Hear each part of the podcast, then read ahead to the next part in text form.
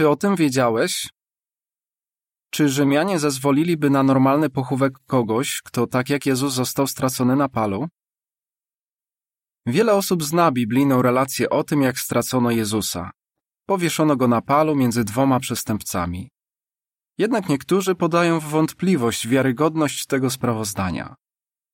Kwestionują to, czy ciało Jezusa przygotowano później do pochówku i złożono w grobie.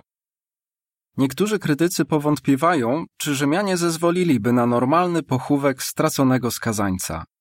Sądzą, że osobę taką potraktowano by inaczej. Dziennikarz Ariel Sabar w czasopiśmie Smithsonian wyjaśnił skąd wziął się taki pogląd. Ukrzyżowanie było karą zarezerwowaną dla szumowin. Niektórzy eksperci wyśmiali pomysł, że Rzymianie pozwoliliby na godne pochowanie kogoś straconego w ten sposób. Rzymianie chcieli jak najbardziej upokorzyć skazanych przestępców, dlatego często zostawiali ich ciała na palu na pastwę padlinożernych zwierząt. Potem ich szczątki czasem wrzucali do zbiorowego grobu.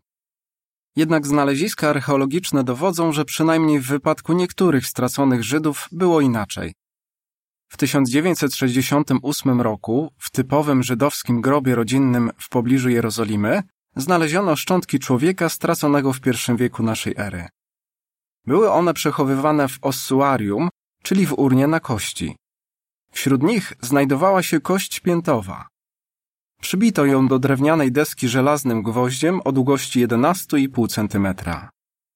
Ariel Sabar napisał Pięta człowieka o imieniu Jehohanan pomogła rozwiązać toczący się od dawna spór dotyczący wiarygodności relacji ewangelicznej o pochowaniu Jezusa. Kość piętowa Jehohanana jest dowodem na to, że Rzymianie zezwolili na żydowski pochówek człowieka ukrzyżowanego w czasach Jezusa. W związku z piętą Jehohanana można wyciągać różne wnioski na temat tego, w jaki sposób Jezusa przytwierdzono do pala. Nie ulega jednak wątpliwości, że niektórzy straceni przestępcy zostali pochowani, a nie po prostu wrzuceni do zbiorowego grobu.